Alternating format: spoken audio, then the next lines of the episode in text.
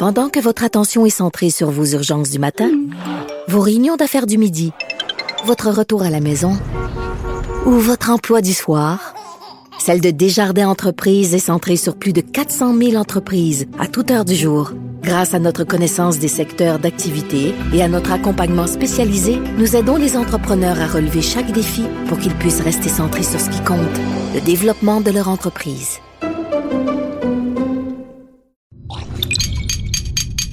Cube Radio.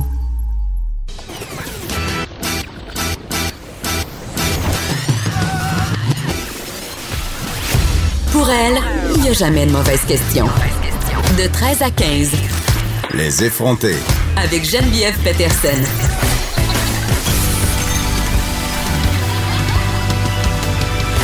Cube Radio.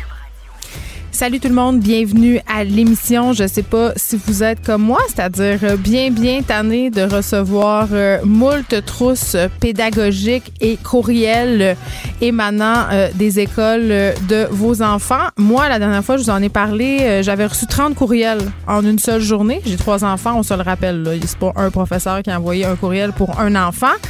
Mais tout de même, ça nous fait beaucoup de courriels à regarder, à consulter et je me sens vraiment submergée par tout ça.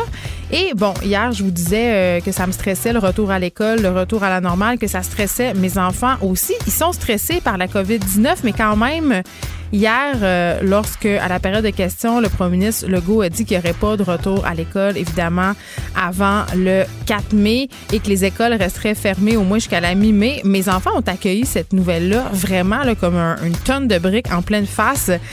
Ils étaient déprimés, ils capotaient, euh, ils se disaient euh, Mon Dieu, on va devoir attendre combien de temps? Et moi, euh, bon, je trouve que ça commence à être vraiment très, très difficile de les garder à l'intérieur, pas parce que j'ai pas envie de m'en occuper, c'est parce que leur faire l'école à la maison, je l'ai dit mille fois, c'est pas mon métier. Et là, j'ai l'impression vraiment, là, puis peut-être que c'est dans ma tête, peut-être que je me trompe, peut-être que je panique, mais on vit dans une société de performance, on vit dans une société où on veut tout le temps que nos enfants soient euh, meilleurs, soient bons. Et là, j'ai vraiment l'impression qu'ils sont en train de perdre leurs acquis. Et j'essaie vraiment, bon an, mal an, honnêtement, je vais être super honnête, pas de faire la trousse pédagogique, ni de leur enseigner à la maison, mais de faire des activités un peu pédagogiques. Écouter le point de presse, euh, puis par rapport aussi au cours d'anglais, on écoute maintenant, il n'y a plus de films euh, traduits ou de séries traduites qui sont autorisées à la maison. On essaie d'écouter des films en version originale le plus possible. C'est pas grand-chose, mais quand même, je me dis que ça les aide.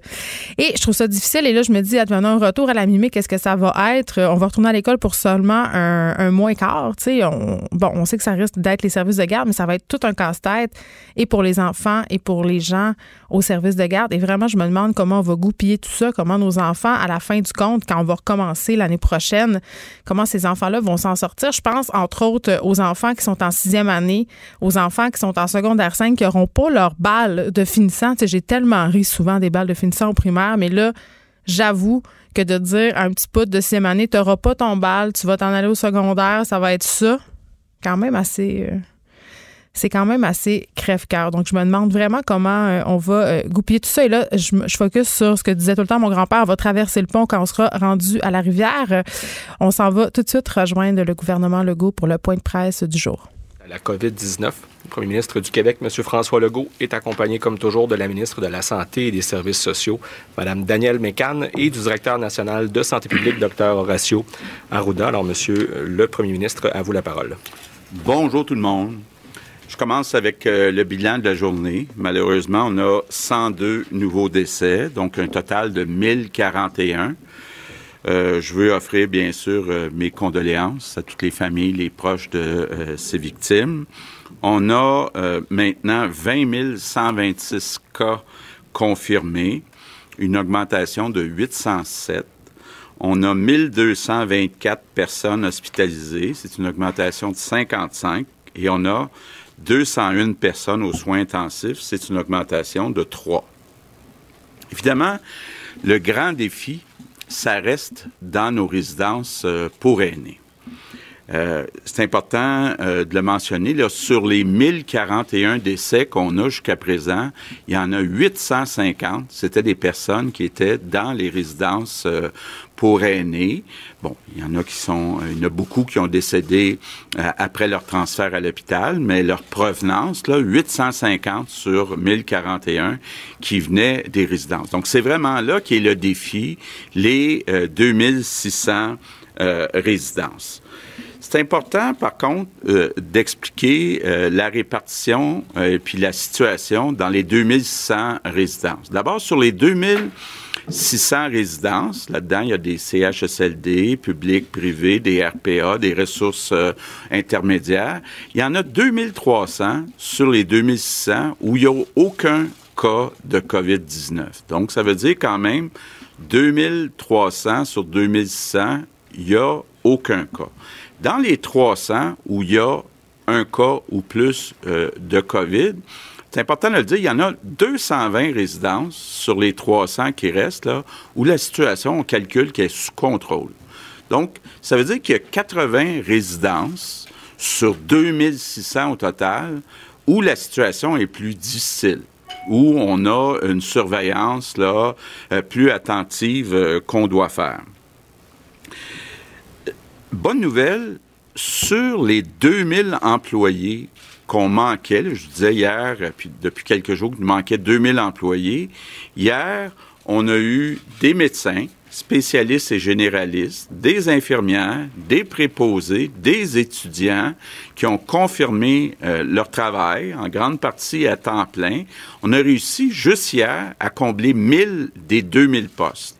Puis on a confiance que d'ici demain, avec tous ceux qui nous ont euh, fait signe, on devrait être capable de combler les 1000 postes qui restent à combler dans les 2600 résidences. Ça veut dire que la situation, si tout va bien, d'ici demain soir, devrait être sous contrôle pour, pour ce qui est euh, du personnel. Évidemment, je veux dire un énorme merci à tous les médecins, à toutes les infirmières, les préposés, les étudiants en santé qui ont accepté de venir travailler à temps plein. Euh, c'est un effort collectif là euh, qui est courageux.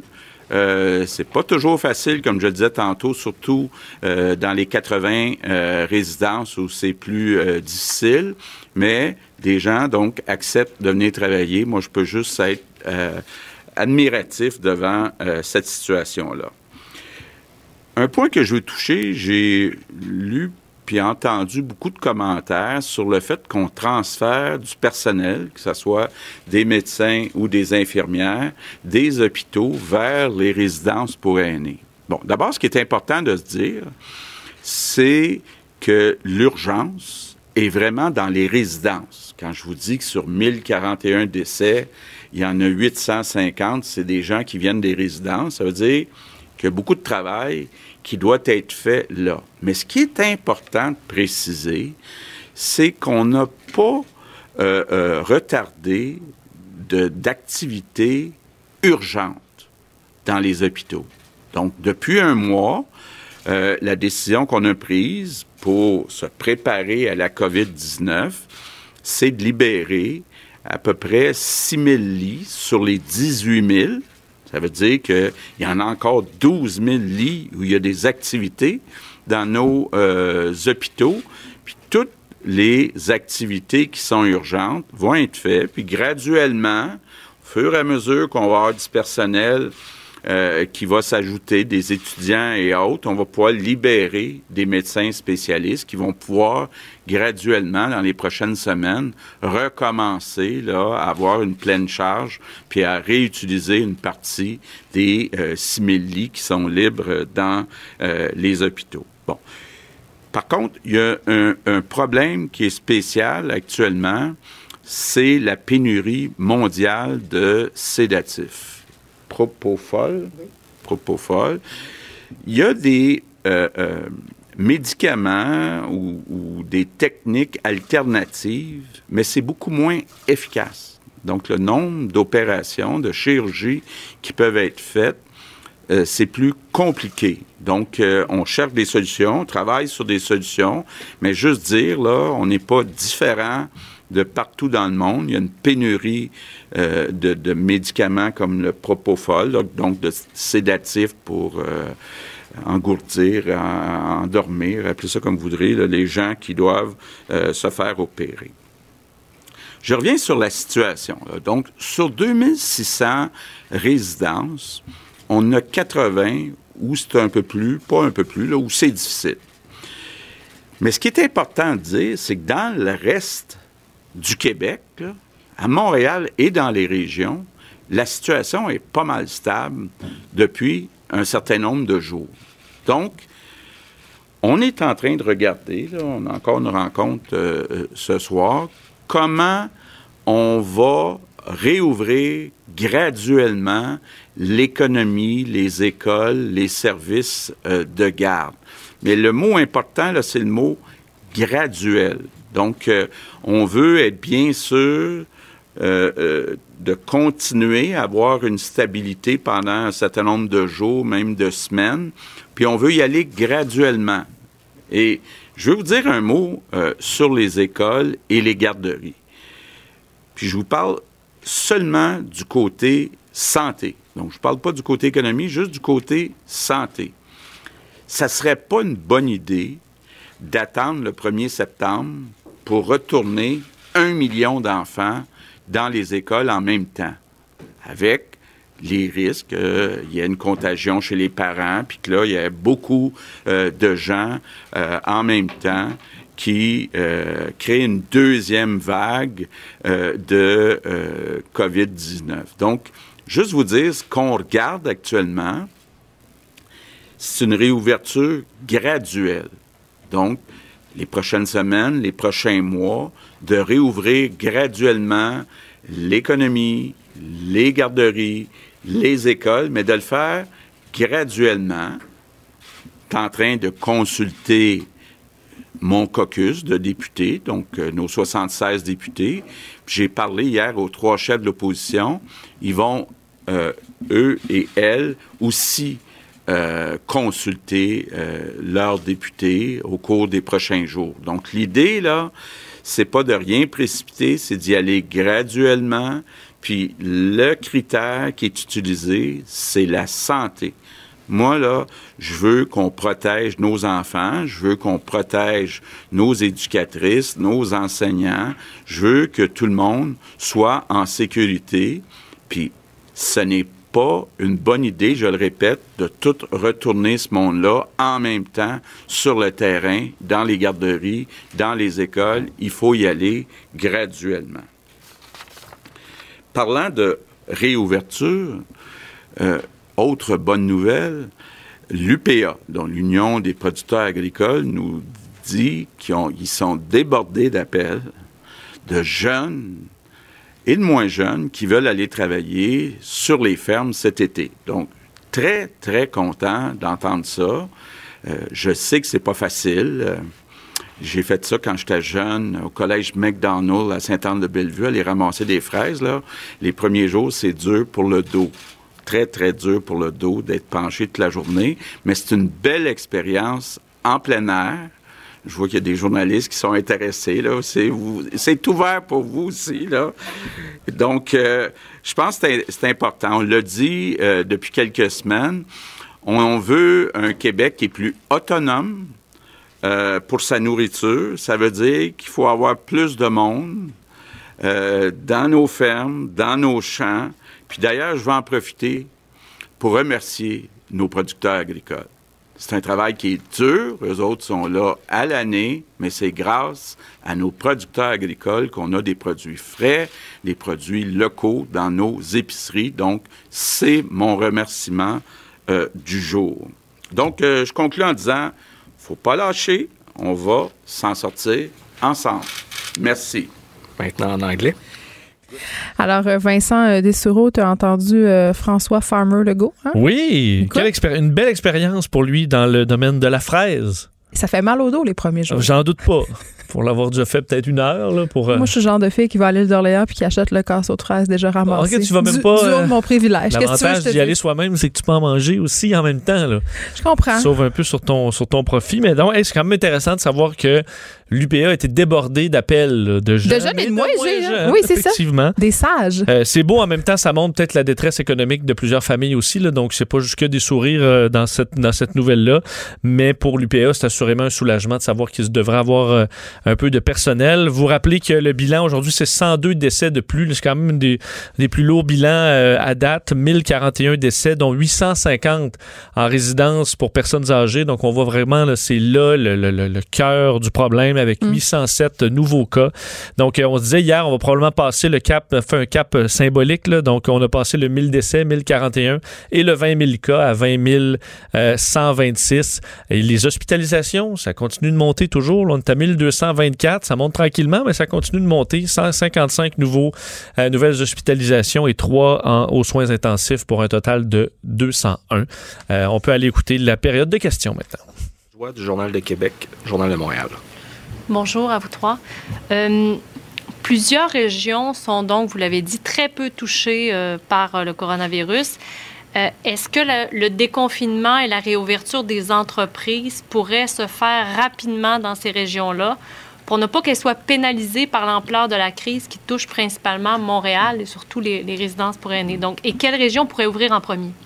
Bon, ça fait partie des scénarios qui sont examinés actuellement, de commencer en réouvrant euh, certaines régions, les entreprises, les garderies, les écoles, mais il n'y a rien de décidé encore. On veut s'assurer pendant encore un certain nombre de jours que la situation reste stable. Donc, euh, euh, pour être clair, je n'ai pas encore tout à fait le OK du docteur Arruda. Donc, on continue dans les prochains jours à regarder différents scénarios. Mais oui, parmi ces scénarios-là, il y a une possibilité que les entreprises, les garderies puis les écoles de certaines régions soient ouver- ouvertes avant les autres. Vous avez justement hier repoussé la réouverture des écoles. Si les écoles ne réouvrent que plus tard en mai, est-ce qu'il y a un scénario de prolonger l'année scolaire au- au-delà de la fête de la Saint-Jean-Baptiste ou d'une rentrée plus précoce à l'automne? Il y a beaucoup de scénarios, mais il n'y a rien de décidé de ce côté-là, du côté de l'année scolaire et puis du travail qui sera fait à la rentrée en septembre. Donc, il y a beaucoup de scénarios. Ça dépend évidemment quand on réouvre les écoles. Merci. On poursuit avec Tommy Chouinard, La Presse. Oui, bonjour, Monsieur le Premier ministre. D'abord, est-il exact que vous avez l'intention que les euh, de reprendre les chirurgies, là, que les salles d'opération fonctionnent à 50% dans les prochains jours? C'est quelque chose qu'on regarde, effectivement.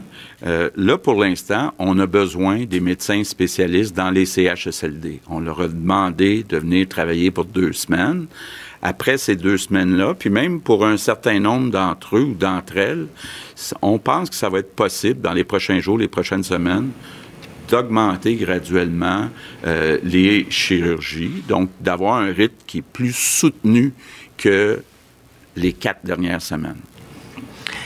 Maintenant, sur la situation en général, parce que vous, dans les dernières semaines, vous avez beaucoup fait de comparaisons avec ailleurs et tout ça, mais puis on parle quand même de, là, de déconfinement si la situation se stabilise. On est toujours à des, des, cas, des cas confirmés de COVID, alors que le dépistage est limité aux personnes malades ou à peu près, là, puis les- le personnel de la santé. 800, 900 cas qui rentrent par jour, alors qu'on est confiné, euh, comme vous le savez.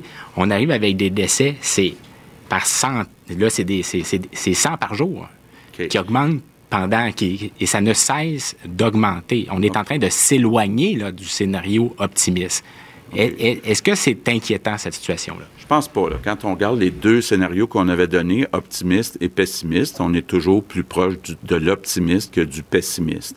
Maintenant, il y a plusieurs choses. Je suis certain que le docteur Arruda pourrait euh, en ajouter beaucoup. D'abord, donc, sur les 1041 décès, il y en a 850 que ce sont des personnes qui viennent des résidences où il y a un problème euh, particulier. Euh, évidemment, les décès euh, euh, c'est une chose, mais avant ça, il y a le nombre de cas, il y a le fameux R0 là, que Dr. Houda pourrait vous parler, c'est-à-dire combien de personnes sont infectées par une personne infectée. Il y a la situation dans les hôpitaux. Ça, de ce côté-là, on avait, on, avait prédit ou prévu utiliser jusqu'à 8000 lits. On utilise à peu près 1200 actuellement. Donc ça, ça reste très stable. C'est une condition importante pour réouvrir graduellement euh, l'économie puis euh, les écoles parce qu'on ne veut pas non plus qu'une vague vienne euh, nous faire déborder puis d'avoir une situation où on perdrait le contrôle dans les hôpitaux. C'était ça l'objectif premier là, du confinement, de retarder l'arrivée d'une grosse vague dans les hôpitaux. Il ne semble pas y avoir la grosse vague qu'on attendait. Il y a la situation spéciale des CHSLD puis des résidences. Mais c'est tous ces chiffres-là qui sont euh, examinés par euh, les scientifiques, par les gens de la santé publique. Prochaine question. Oui, peut-être. Bon, écoutez, le ministre a dit essentiel. Le premier ministre a dit l'essentiel de la de, l'information, mais il faut voir qu'on fait face, en somme, à trois épidémies, si je pourrais dire ici. la grande épidémie de la région métropolitaine, qui est à la fois communautaire, mais aussi beaucoup drivée par les CHSLD. Et si on enlève les CHSLD des, courbes, ça change aussi l'allure. Puis il y a, bien entendu, la transmission dans ce qu'on appelle une zone 2, là, qui comprend certaines régions autour de Montréal, puis le, centre du Québec, puis le Grand Nord, etc. Fait devant, devant cette épidémiologie-là qui est différente, euh, quand on exclut le phénomène des CHSLD, ce qu'on voudrait pas, c'est importer le même phénomène ailleurs, hein, dans d'autres régions. Ça, c'est ce qu'on va travailler de façon très forte. Mais on est en mesure d'obtenir, et on suit, malgré le fait que c'est stabilisé en termes de décès, mais surtout associé au CHSLD, pas nécessairement dans la communauté, pas nécessairement dans... Il y en a, mais c'est pas euh, associé seulement à ça, parce qu'il y a des personnes aussi qui meurent à la maison, euh, dans les personnes âgées comme telles. On observe déjà quelques autres cas chez les 50-59 ans, là, qui sont pas toujours hospitalisés, mais qui euh, donc c'est une possibilité. Donc avec ce portrait-là, ben on va voir en fonction des épidémiologies, qui veut dire euh, diminution des cas, surtout diminution des hospitalisations, puis des besoins de soins en, soins intensifs. on pourra à ce moment-là ouvrir ce que j'appellerais les robinets à différentes périodes en fonction de l'épidémiologie locale, tout en maintenant des mesures importantes de distanciation dans la société pour pas amplifier le phénomène. C'est ça qu'on fait comme analyse actuellement. Maintenant, autour d'Hugo Lavallée, Radio-Canada. Bonjour, Monsieur le Premier ministre. Je voudrais être certain de bien comprendre la situation dans les hôpitaux, euh, parce que la semaine dernière, vous nous aviez dit, on poursuit le délestage pour à peu près deux semaines. On veut que les médecins aillent dans les CHSLD. Or, il y a quelques secondes, vous sembliez ouvrir la porte à une réouverture peut-être plus rapide des activités chirurgicales. Beaucoup de gens dans le milieu de la santé qui trouvent que c'est peut-être un peu confus le, message en ce moment que vous annoncez une directive, on a à peine le temps de la mettre en place que déjà on en change. Euh, est-ce que effectivement euh, la direction est claire en ce qui concerne le, délestage des, activités? Est-ce qu'on revient en arrière? Puis qu'est-ce qui arrive des médecins qui sont déjà là, dans les CHSLD Ils retournent dans les hôpitaux maintenant? Bon, euh, je vais laisser Daniel compléter, mais je, juste vous dire euh, grosso modo.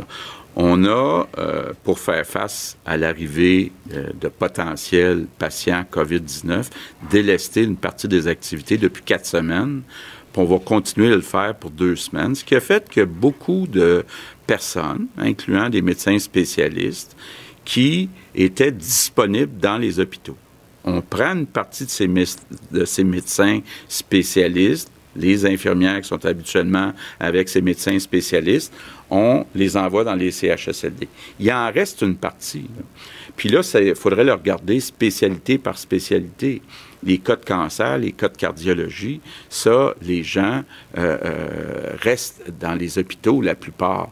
Donc, il faut le prendre spécialité par spécialité. Donc, on dit, on continue de délester une partie des activités pour deux semaines, mais malgré ça, il y a possibilité, même avec le, quand on tient compte du transfert dans les CHSLD, de quand même avoir un certain nombre de médecins euh, spécialistes qui pourraient graduellement et euh, réaugmenter les euh, activités. Effectivement, les médecins spécialistes qui viennent dans les CHSLD, ce sont des médecins spécialistes qui sont inactifs. Hein, parce qu'on a délesté, mais de gros morceaux d'ailleurs, ce sont les chirurgies électives alors qui n'ont pas reprise et qui ne reprendront pas à ce moment-ci. Quand on dit qu'on va augmenter graduellement les chirurgies, on parle de chirurgies semi-urgentes aussi, des chirurgies qui sont prioritaires. Alors, les spécialistes qui viennent en CHSLD, il n'y a pas d'impact euh, sur les activités euh, des hôpitaux. Il n'y en a pas. Alors, ça, donc, euh, comme le dit le premier ministre, on garde le même niveau, mais même à ce moment de- de- d'activité en milieu hospitalier, mais même euh, dans le contexte où euh, il y a des médecins spécialistes qui viennent en CHSLD, il y en a donc là, qui sont disponibles et qui peuvent euh, commencer à euh, augmenter le nombre de chirurgies. Euh, certainement, il faut regarder euh, beaucoup les semi-urgentes. euh, il faut aller de l'avant. Alors, on a une situation au niveau des médicaments qui est difficile euh, des sédatifs, mais on le gère bien, je pense, et euh, on est toujours en lien avec nos fournisseurs. Et tout ce, juste équilibre fait en sorte que on est capable de rouvrir un petit peu les chirurgies euh, semi-urgentes qui deviennent plus urgentes parce que justement, là, ça fait un mois, un peu plus qu'un mois. Puis il y a des chirurgies qui ne peuvent pas attendre au bout d'un mois. Alors, on va être capable de faire ça. Puis moi, je veux redire le, le message que j'ai donné hier. Là. Dire à la population que oui, on, est beaucoup à traiter c'est très important, les gens qui ont la COVID-19. Mais on n'oublie pas les autres. On s'occupe des autres personnes qui ont des problèmes de santé. La preuve, on a 11 000 personnes dans nos hôpitaux actuellement qui sont traitées pour d'autres choses que la COVID-19. Et les médecins sont là pour eux. Ils sont là. Et il faut les appeler. Il faut se rendre à l'urgence si on a des symptômes qui pourraient être très problématiques, euh, un AVC, euh, un infarctus. Il ne faut pas attendre. Alors, je redis le même message qu'hier.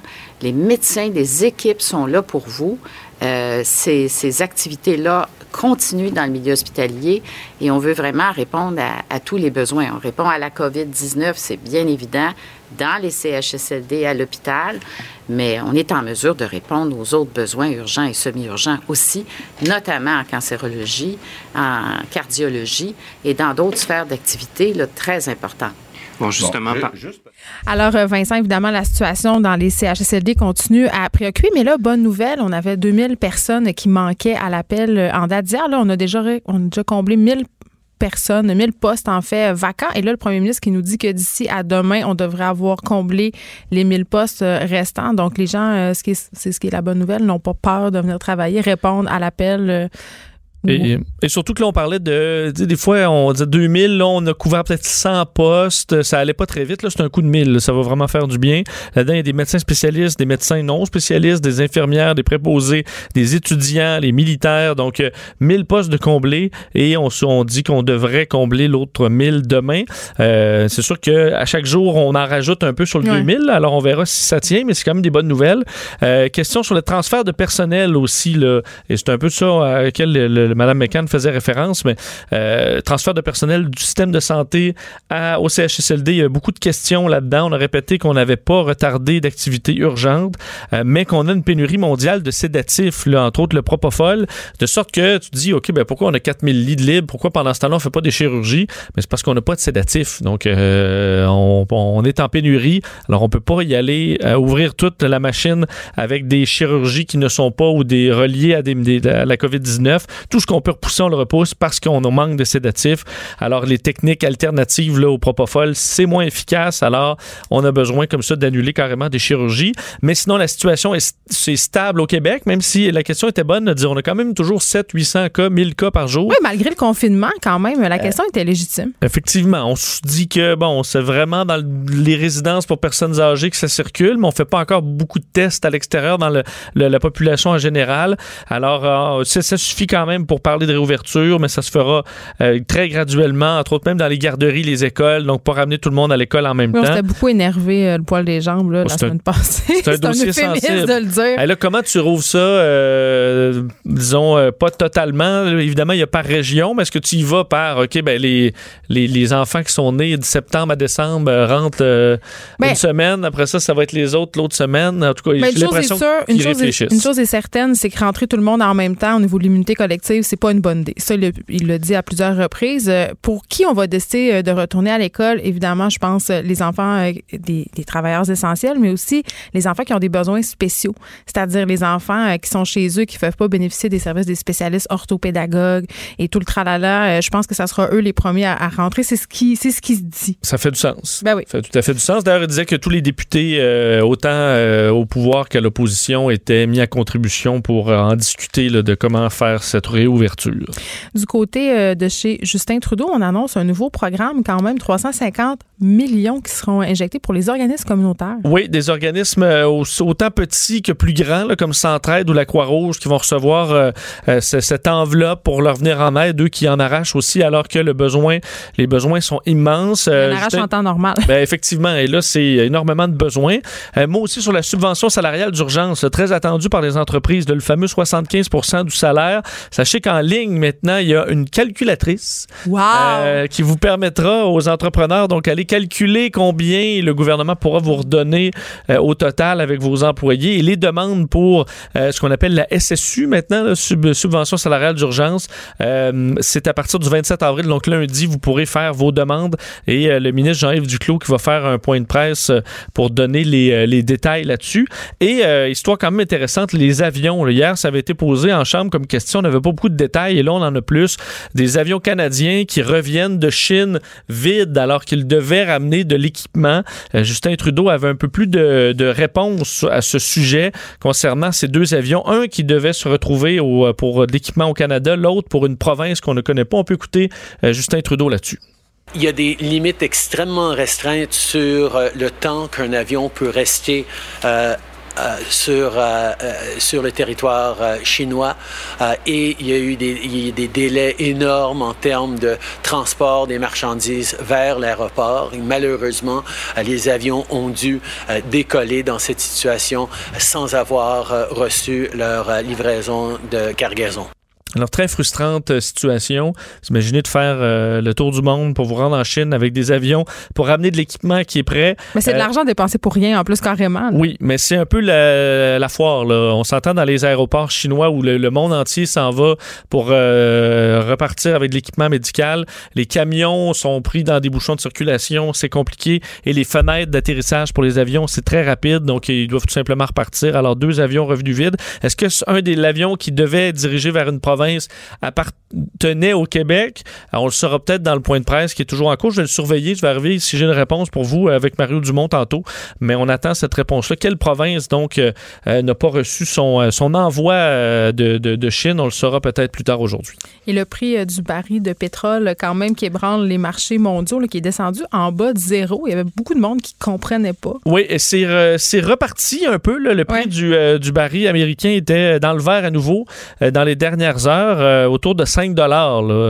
mais hier, c'était à presque moins 40 dollars, du jamais vu vraiment. Une situation très particulière qui a ébranlé les marchés. Les marchés boursiers sont en baisse de 2 à 4% euh, aujourd'hui. Donc, il faut rappeler quand même a une- une- un, élément important. C'est aujourd'hui que se terminent les transactions pour le pétrole livrable au mois de mai. Et c'est ce pétrole-là dont personne ne veut parce qu'il faut que tu ailles le chercher en mai. Tu es obligé et ne- une, personne n'a de réservoir à remplir parce qu'il n'y a aucune demande.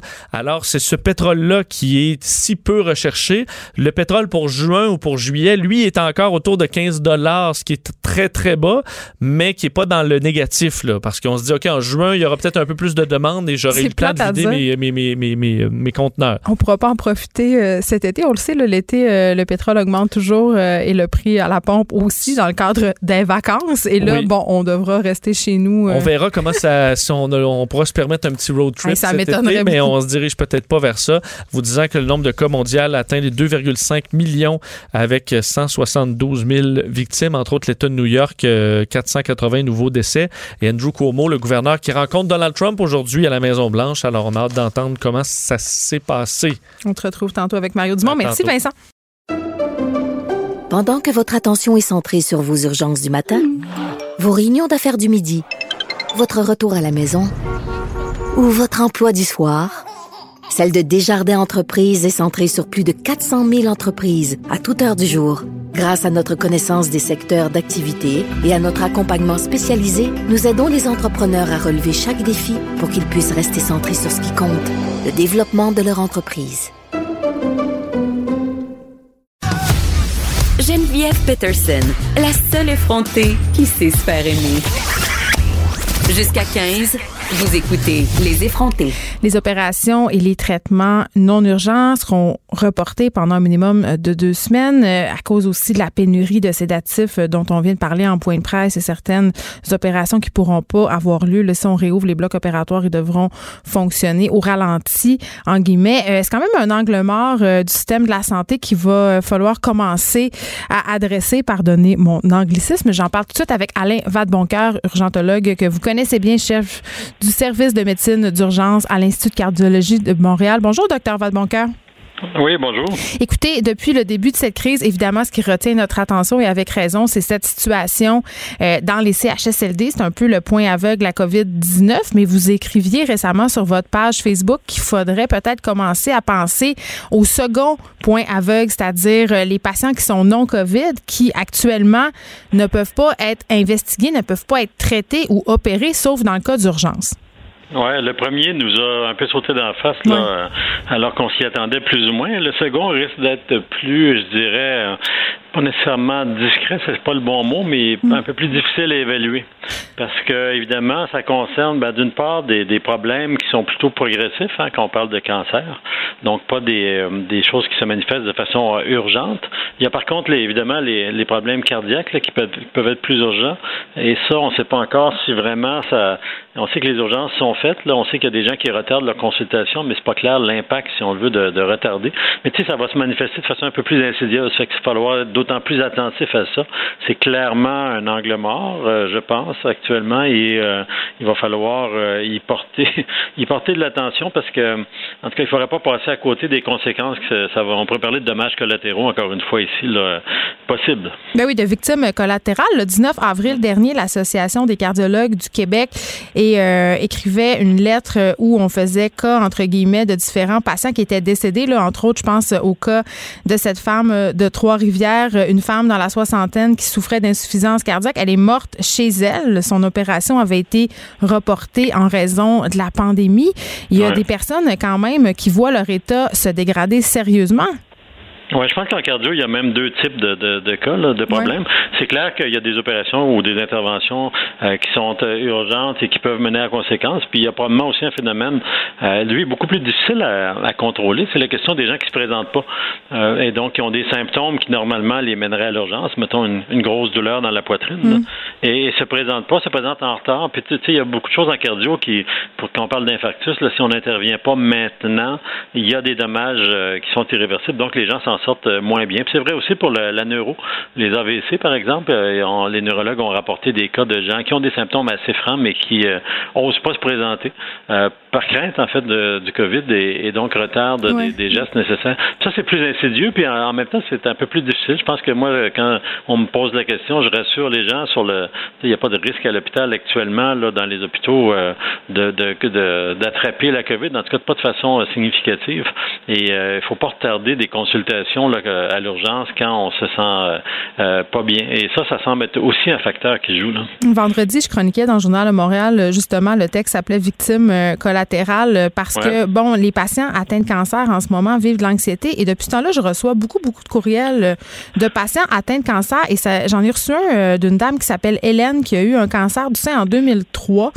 Et là, bon, elle dit qu'elle est présentement en investigation pour une douleur suspecte au ventre. Et c'est ça, c'est très préoccupant. Elle, ce qu'elle se dit, c'est ça donne rien de chercher puisque je pourrais pas me faire opérer advenant le cas où ce serait un cancer, aussi bien ne pas savoir. Et là, elle a appris justement hier la pénurie euh, justement euh, au niveau des anesthésiques euh, et ça serait la raison du report des chirurgies. Et là, elle s'inquiète de ça. Elle dit que c'est une grave omission. Il y a plusieurs personnes qui sont dans cette situation-là et qui se disent, comme vous le disiez, ben je n'irai pas, ça, ça servira à rien. Et tu sais, moi, quand j'entends Daniel Mécan dire on, traite les cas urgents, semi-urgents, tu sais, semi-urgent, c'est quoi? Les, les gens sont pas capables de juger par eux-mêmes qu'est-ce qui est semi-urgent.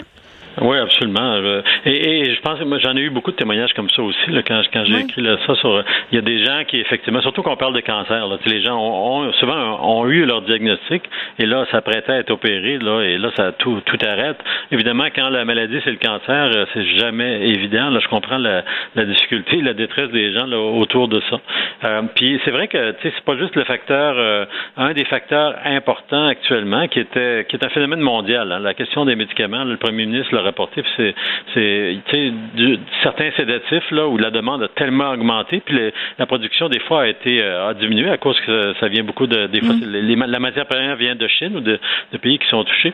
Ben oui, effectivement, il manque de médicaments assez importants, sinon essentiels, pour opérer des parents, des patients. Les, il manque des cureurs, donc on les paralyse quand ils sont opérés. Évidemment, quelqu'un ne bouge pas quand il est opéré. Il mm. manque beaucoup de sédatifs et euh, donc on peut se débrouiller pour des cas urgents, mais euh, probablement quand même la capacité. Euh, puis on parle de matériel de protection aussi. Là, ça, ça joue aussi en salle d'opération. Les gens, il faut qu'ils se protègent avec avec des masques, par exemple, certains masques dans certaines situations et certaines certaines blouses, par exemple. Ben ça, tout ce matériel-là, puis les médicaments, ben c'est un autre facteur qui fait en sorte que ça roule, ça roule, ça roulerait difficilement, même s'il n'y avait pas l'histoire de la crise dans les CHSLD.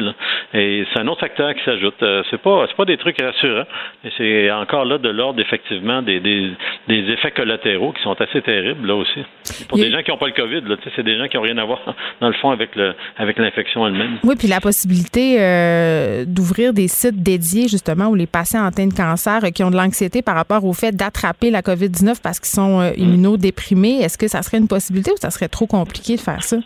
Ben, c'est déjà le cas. Je veux dire, un hôpital comme le nôtre, à l'Institut, on a eu quelques cas de COVID, mais on se concentre sur les urgences cardiaques. Dans le fond, on aide les autres hôpitaux là, qui peuvent pas actuellement ouvrir leur bloc opératoire euh, mm. chirurgical parce qu'il y a trop de cas. Euh, la difficulté, c'est qu'il y a quand même du volume. Là. si on regarde le tableau des urgences, je l'ai pas regardé ce matin, mais hier, ça commençait à être occupé. Hein? Et donc, euh, je suis pas, suis pas convaincu actuellement que c'est possible de même de, protéger, mettons, les grands hôpitaux de la région de Montréal complètement. Puis le problème du COVID, c'est que les, les, symptômes sont très, très variés. Hein? Et donc, on les attrape souvent dans le détour de certains symptômes qu'on ne soupçonnait pas. Donc, garder un hôpital, entre guillemets, propre, c'est vraiment pas si évident que ça. Puis, de toute façon, ben, c'est la capacité globale d'opérer actuellement qui est, qui est, qui est, euh, qui est embêtée à cause de, ce manque de médicaments-là. Fait que même si on avait des centres euh, à la limite propre, ça ne modifierait pas ça. Fait que non, c'est pas une situation facile. En même temps, il n'y a pas de solution évidente non plus euh, à court terme. Oui, puis c'est facile de critiquer le système de santé, de jouer au gérant d'estrade, alors que tout est vraiment infiniment complexe. Il y a eu tout ce débat, par ailleurs, sur les médecins spécialistes. Est-ce que les médecins spécialistes devraient ou pas être affectés dans les CHSLD, docteur Vadeboncoeur? Ben moi, je pense que s'il y avait des alternatives, euh, je veux dire, les médecins, les médecins euh, qui soient spécialistes ou non, euh, ne sont pas nécessairement les mieux placés pour mm. faire des soins infirmiers, parce que dans le fond, ça prend une formation spéciale. Tu sais, je veux dire, les infirmières, ils ont des, ils ont des, des formations et des compétences là, que les médecins n'ont pas. Même chose pour les préposés. Hein, ça peut avoir l'air drôle, là, simplement, ah, ben, déplacer des patients, tout ça, mais c'est tout un art de placer des patients correctement, sans se blesser, sans blesser le patient, surtout des gens qui sont des patients qui sont pas coopératifs. Là. Donc moi, je dis, dans la là-dedans, ben écoute, cet, appel-là a été fait. Je suis pas sûr que c'est les personnes les mieux placées. Peut-être qu'il y en avait des disponibles. Il faut utiliser tout le monde dans ce contexte-là. Hmm. Mais euh, bon, euh, s'il y avait des, alternatives de gens mieux formés, mieux euh, mieux aptes à faire ces, tâches-là, je pense que c'est préférable. Puis actuellement, je pense que les, gouvernements continuent à en chercher. Là, on, on peut regarder la question, je sais pas, des, des paramédics, la question des, des ambulanciers, Saint-Jean, supposons la, la question. Il y a d'autres professionnels ou d'autres gens qui ont certaines formations qui peuvent être très utiles. L'armée a été a été appelée, mais il n'y a pas tant de monde dans l'armée. Fait que pour l'instant, j'ai l'impression que c'est comme euh, tant qu'à ne pas pouvoir opérer à l'hôpital, aussi bien utiliser les médecins. C'est comme un, double, si on veut, un double, double de gain entre guillemets, mais ça ne pourra pas tenir si longtemps que ça. Là. Les médecins spécialistes sont là pour opérer, pour faire des interventions dans les hôpitaux qui actuellement sont un petit peu sur le un peu paralysés. Oui, puis on les ramène un peu à peu. Merci Alain Vadeboncoeur, urgentologue, chef du service de médecine d'urgence de l'Institut de cardiologie de Montréal. Merci beaucoup. Et plaisir. Je veux juste rappeler, euh, parce que c'est important de le souligner, il ne faut pas avoir peur. Euh, je pense qu'il y a plusieurs médecins qui disent de se présenter euh, dans nos urgences. oui, absolument. Si vous avez des symptômes, il ne faut pas négliger d'y aller. Il ne faut pas attendre trop longtemps. Merci Merci beaucoup de nous avoir parlé. Au revoir. Pendant que votre attention est centrée sur vos urgences du matin, vos réunions d'affaires du midi, votre retour à la maison ou votre emploi du soir, celle de Desjardins Entreprises est centrée sur plus de 400 000 entreprises à toute heure du jour.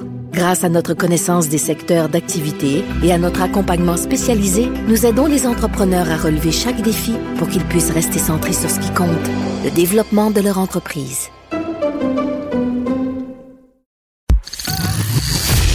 Les effronter. Avec Geneviève Peterson. Les vrais enjeux, les vraies questions. Vous écoutez Les effrontés. La question qu'on se pose un peu euh, tous et toutes en ce moment, euh, c'est qu'on sait qu'il y a des médecins qui sont euh, formés à l'étranger et qui travaillent soit dans des milieux connexes à celui de la santé ou carrément dans des jobs qui n'ont rien à voir avec la médecine, qui aimeraient ça pouvoir aider pendant la crise et qui sont obligés de rester chez eux ou de continuer à travailler, à conduire des taxis, à livrer des pizzas, alors qu'ils pourraient être d'une grande aide pour ce qui se passe en ce moment. Il y a un groupe de médecins justement qui a été formé à l'étranger qui voudraient vraiment, qui se sont manifestés euh, au gouvernement pour pouvoir, euh, pour leur demander en fait euh, de les autoriser à aider, que ce soit dans les CHSLD ou dans les hôpitaux. Je pars tout de suite avec Zara Mokhtari, infectiologue de formation et membre d'un groupe de médecins formés à l'étranger. Bonjour, Madame Mokhtari. Bonjour. Écoutez, vous vous êtes formé pour être infectiologue, donc ça fonctionnerait très bien en ce moment. Où est-ce que vous avez suivi votre formation? Ah oui, moi j'ai fait mes études euh, en euh, maladie infectieuse en Iran, dans mon pays d'origine, et après j'ai passé un an de euh, spécialisation approfondie à Paris dans le domaine du VIH. J'ai l'expérience de, de traiter la maladie infectieuse, surtout l'hépatite et VIH. Et votre diplôme, est-ce qu'il est reconnu ici ou pas? Ah oui, oui, j'ai, j'ai déjà passé les, examens, quatre examens de base avec les, les, les, exigences, les exigences du Québec de médecin. Donc, oui, j'ai euh, mon diplôme euh, reconnu par le euh, hmm. Collège de médecine de Québec et par le Collège de médecine du Canada, en fait. Mais OK, donc je comprends pas pourquoi on vous empêche de pratiquer en ce moment. Ah, moi, je ne sais pas encore. Parce que vous savez qu'il y a, il y a les, le problème de comme le décalage entre les, les, exigences, les exigences du mhm. collège de médecins et euh, le, milieu de travail en vrai parce qu'ils m'ont dit que euh, il dit qu'il faut que votre votre diplôme de médecine euh, il faut être reconnu par collège de médecine du Québec et du Canada séparément. Et on dit que oui, OK, on va faire ça. Et après les exigences de langue et tout ça, mais après, on n'a pas d'occasion, on n'a pas d'opportunité pour euh, euh, montrer notre euh, connaissance, notre notre habilité clinique parce qu'on n'a pas d'opportunité pour aller au, l'entrevue quand même pour dire, pour parler avec les, les responsables de service et tout ça. Et chaque année, surtout au Québec, je ne sais pas, euh, il y a dans toutes les provinces, mais surtout au Québec, euh, il y a beaucoup de, de postes de résidence euh, médecins de famille, médecins familiales et les autres spécialités qui sont libres, qu'ils vont qu'ils vont rester vite après après le corps, après le match de résidence, hmm. mais ils, ils n'aiment pas, ils n'ont même pas nous invité pour entre vous vous savez, on n'a pas d'occasion pour nous montrer, pour nous dire, pour vous, euh, leur dire qu'on est capable de faire la médecine ici, ou quand même. Euh, je ne sais pas, c'est un décalage entre les, les règles, entre les, les ordres du collège de médecine, est-ce que vous avez, euh, est-ce que vous avez l'impression, docteur Mokhtari, que c'est une espèce de chasse gardée, c'est-à-dire qu'au collège des médecins, on ne veut pas donner les équivalences? ils ont déjà donné les, équivalents. OK, donc, mais, OK, ben, je comprends pas d'abord pourquoi ils vous laissent pas pratiquer dans le contexte. Vous avez écrit une lettre quand même euh, au premier ministre Legault, à la ministre de la Santé, euh, au directeur national de la mm-hmm. santé publique. Euh, vous mm-hmm. avez offert votre aide avec votre groupement pour aller aider dans les CHSLD. Est-ce que vous avez une réponse? Non. non. Malheureusement, non. Parce que je, 16 mars, on, euh, je, peux dire que euh, plusieurs médecins iraniens quand même, je, je connais les médecins iraniens, oui. euh, plusieurs d'entre eux, on, a, on a enregistré sur le site de Je contribue. Mm. On a déjà on, a reçu un appel ou un courriel, certains d'entre nous, mais pas de réponse après. Et, vous, vous l'avez eu ce courriel-là ou pas?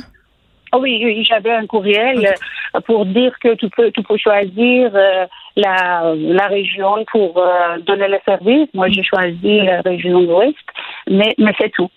Après ça, il n'y a pas de réponse. Et après 15 avril, euh, suite à la demande de pour, euh, Premier ministre François Legault mhm. pour aider à CHSLD, on a on a monté une, lettre pour euh, vous, savez, vous, êtes au courant de la lettre euh, pour Premier ministre, pour euh, directeur national de la santé publique et mm. pour responsable des ministre responsable des aînés et des, des proches aidants. Mais malheureusement, jusqu'à maintenant, sans réponse. C'est quand même quelque chose. On ne sait pas. Oui. Ah oui, oui. On ne sait pas, sait pas comment on peut aider parce qu'on est vraiment concerné par euh, la santé des personnes âgées. On est, on est humain, on est médecin déjà, donc on est responsable de la santé de, euh, de, de la population de Canada, Canada on est canadien pour l'instant. C'est tout à votre honneur, euh, docteur Mokhtari. Écoutez, j'espère quand même, parce que c'est quand même quelque chose d'apprendre que notre premier ministre fait des appels aux médecins pour venir aider en, CHSLD et qu'il ignore euh, de l'aide qui pourrait arriver très, très rapidement. Zahra Mokhtari, infectiologue de formation, mm-hmm. euh, qui est membre de ce groupe de médecins étrangers qui désirent aller aider dans les CHSLD. Et quand même, euh, hier, on parlait de ces médecins aussi qui font partie de l'armée, donc le personnel soignant militaires qui euh, n'ont pas le permis de pratique ici au Québec. Euh, je pense que du côté du Collège des médecins et du côté du gouvernement, on pourrait quand même euh, octroyer une dérogation peut-être pour le temps que va durer cette crise, mais ça a quand même aucun de sens qu'il y ait des médecins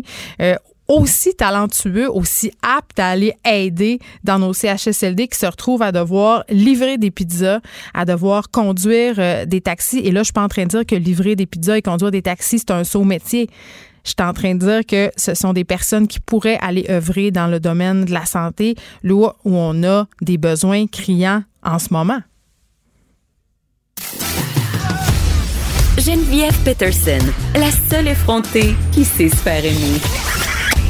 Jusqu'à 15, vous écoutez Les effrontés. Hier, je parlais au président de la Fédération euh, des cégeps du Québec euh, par rapport à cette décision du ministre de l'Éducation, Jean-François Roberge, de suspendre en quelque sorte euh, la cote R pour la session en cours, de ne pas la comptabiliser dans la moyenne générale des étudiants et aussi pour leur admission dans les universités. Et quand je lui ai demandé comment les étudiants recevaient cette nouvelle-là, il me dit, et c'est un peu ce que je pouvais lire un peu partout sur les médias sociaux, avec avec soulagement, en fait, parce qu'il y avait plusieurs euh, personnes qui étaient stressées, anxieuses par rapport à la session en cours. Et là, quand même, euh, on se rend compte que ce ne sont pas tous les étudiants qui sont d'accord avec cette décision. Il y a une pétition qui a été lancée il y a trois jours et qui réclame que les étudiants aient le choix de suspendre ou non leur cote R. La dernière fois que j'ai regardé la pétition, il y avait 7874 signatures et ça montait toujours. Je parle avec Mégane Charlot, étudiante au Cégep de Terrebonne et instigatrice euh, de cette pétition. Bonjour, Madame Charlot. Bonjour, ça va bien? Ça va très bien. Tout d'abord, expliquez-moi pourquoi euh, vous avez accueilli de façon défavorable cette décision du ministre de l'Éducation de suspendre la cote R pour la session d'hiver.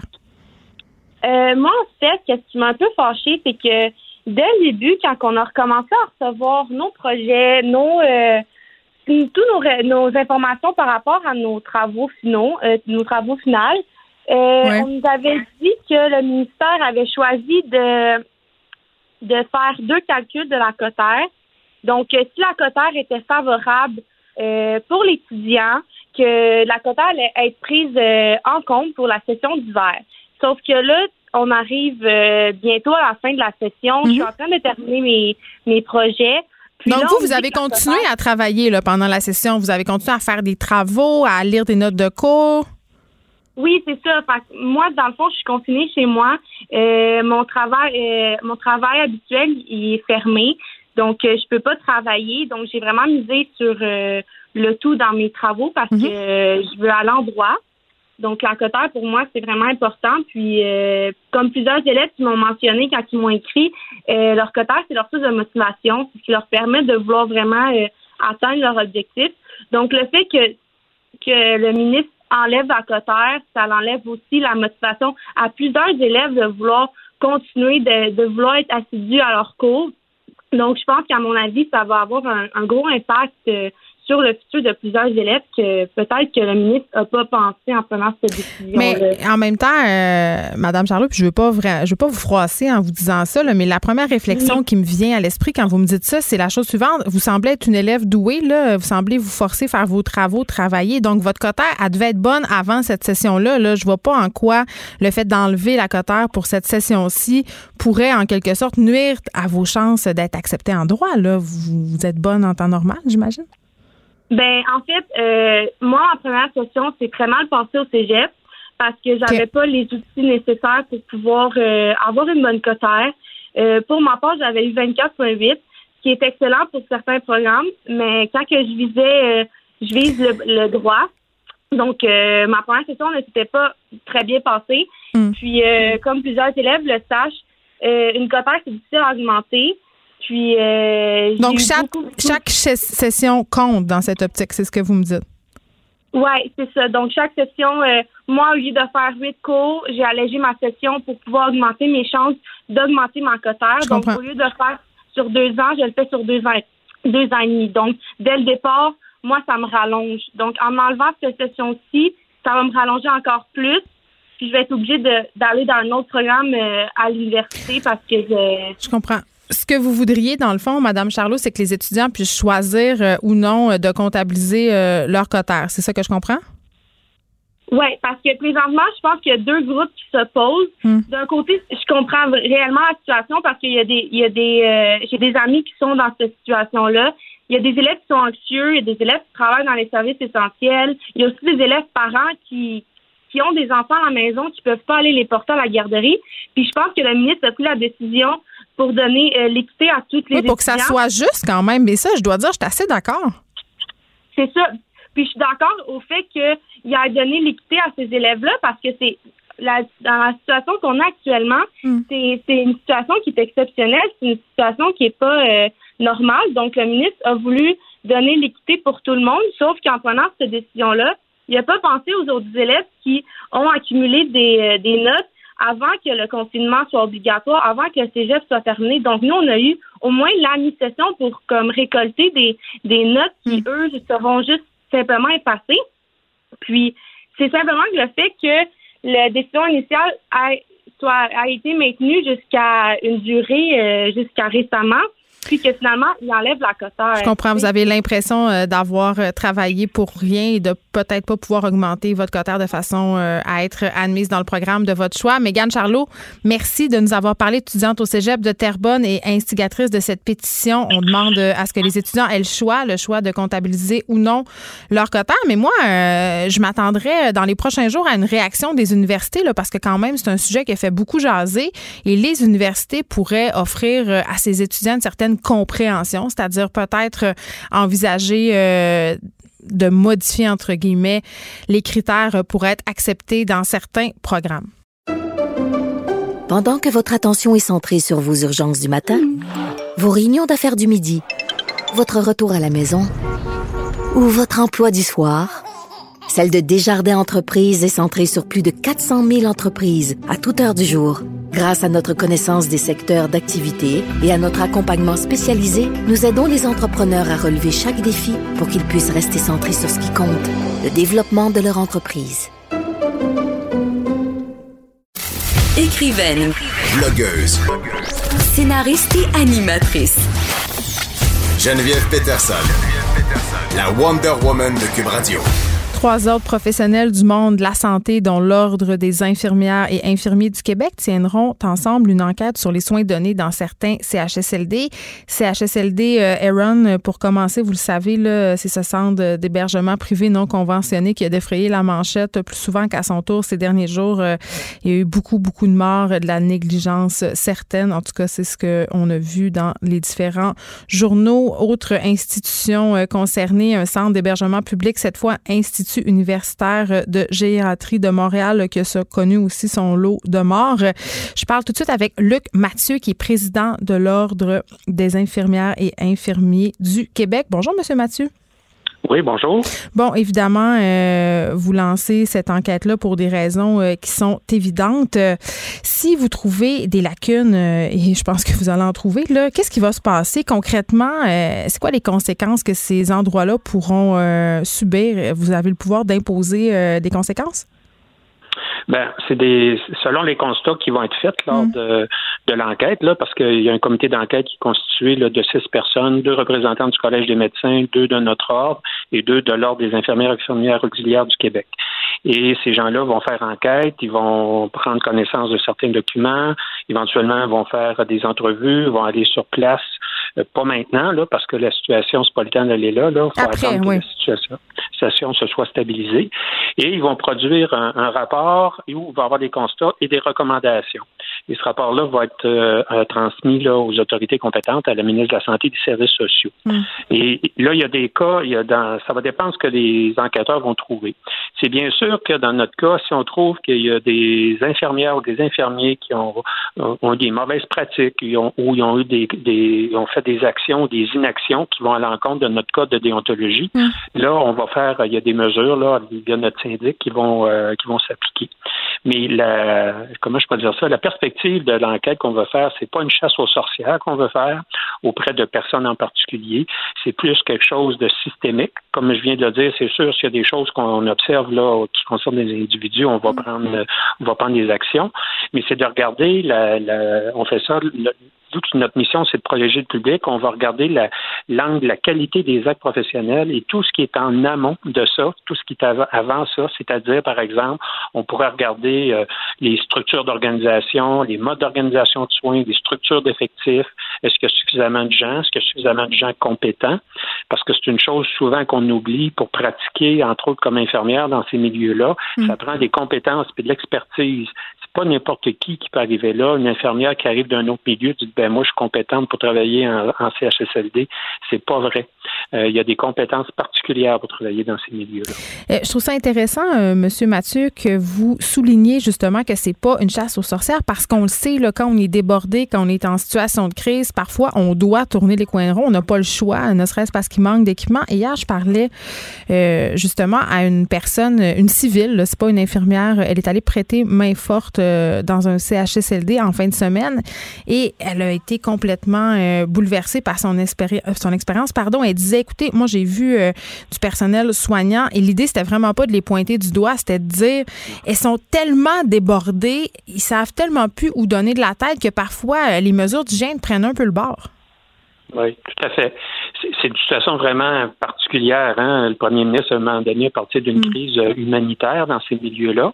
Nous, c'est la situation que dans les qu'on vit actuellement dans le CHSLD, la, la pandémie, c'est malheureusement ce qui est arrivé. Elle est venue exacerber une situation qu'à l'ordre on déplore depuis le début des années 2000, en termes de que ça prend plus de personnel, du personnel mieux formé.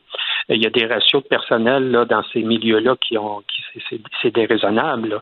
Il y a certains, selon les quarts de travail, tu sais, des fois deux jours, tu vas avoir une personne, 75 patients. Euh, résidents, 75 résidents là, dans ces milieux-là aujourd'hui. C'est déraisonnable. Ces gens-là, ils ont, oui, c'est un milieu de vie, mais c'est aussi un milieu de soins. C'est des soins complexes qu'ils ont besoin. Alors, euh, puis des fois, de soir, ben, ça, les ratios, ça augmente. Là, c'est des fois 51% 150. Des fois, de nuit, dans certains établissements, malgré une directive ministérielle qui date de quelques années, il n'y a pas d'infirmières sur place. Oui, puis les infirmières doivent faire le ménage la nuit. Oui, c'est ça. Il y a une pratique infirmière, comme je dis des fois la blague, de, de nuit, une de soir, puis une de jour. C'est ça. mais mais c'est venu exacerber cette situation-là, la, la, pandémie. C'est malheureux.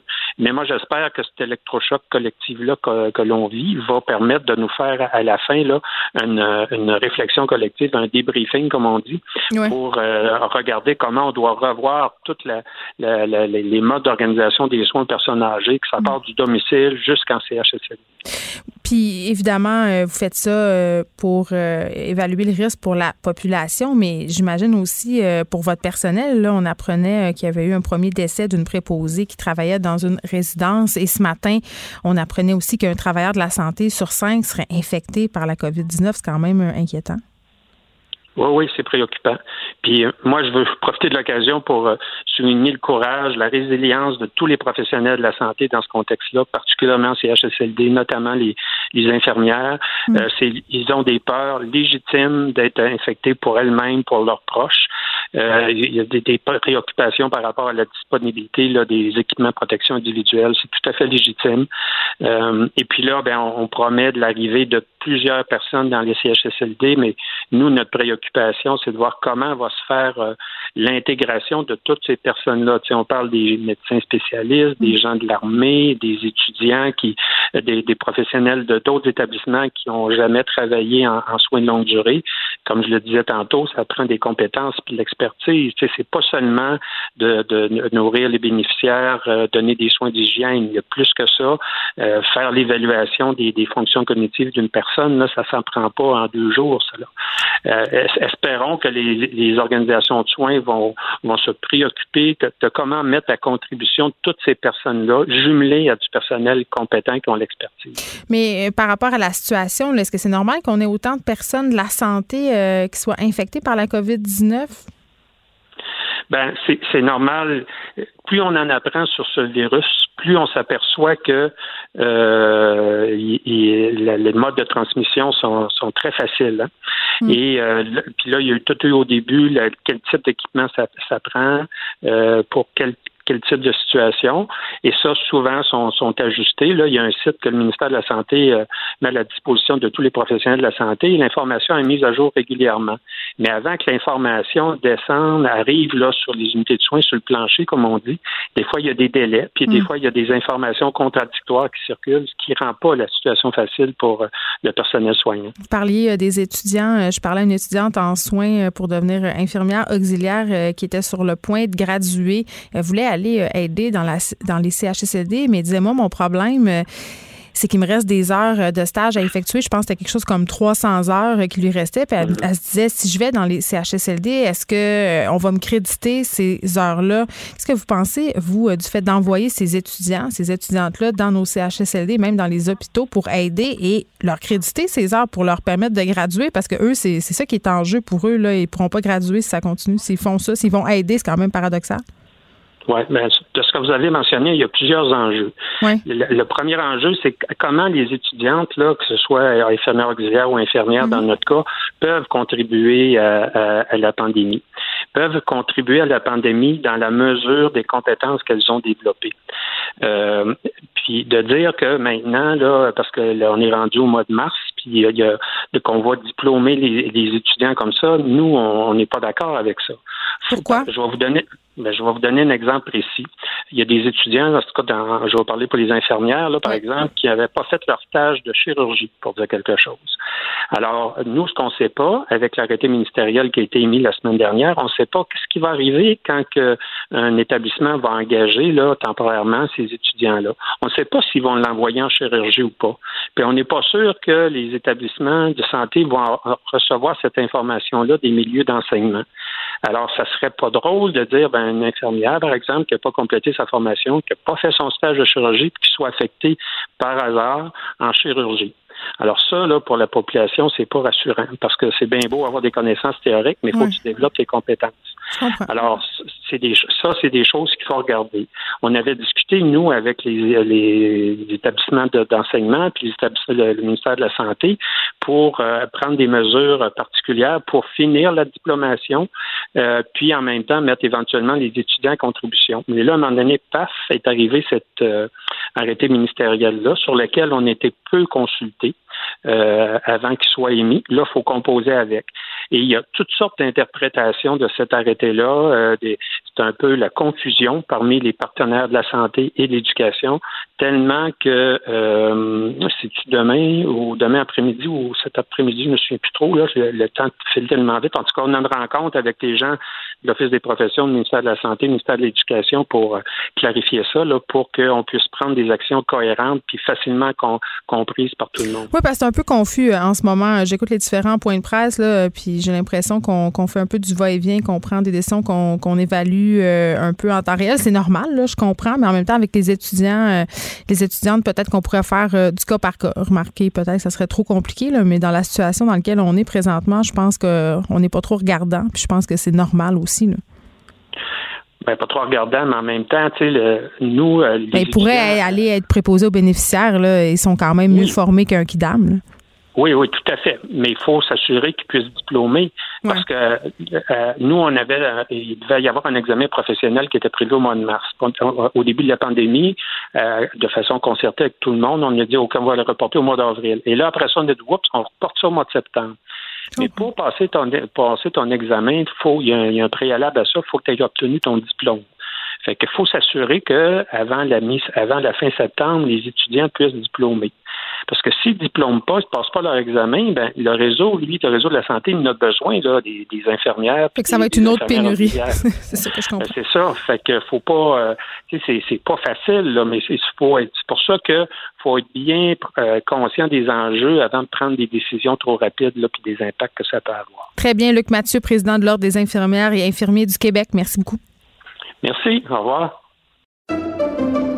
Pendant que votre attention est centrée sur vos urgences du matin, vos réunions d'affaires du midi, votre retour à la maison ou votre emploi du soir, celle de Desjardins Entreprises est centrée sur plus de 400 000 entreprises à toute heure du jour. Grâce à notre connaissance des secteurs d'activité et à notre accompagnement spécialisé, nous aidons les entrepreneurs à relever chaque défi pour qu'ils puissent rester centrés sur ce qui compte, le développement de leur entreprise. Les effronter. Avec Geneviève Peterson. Les vrais enjeux, les vraies questions.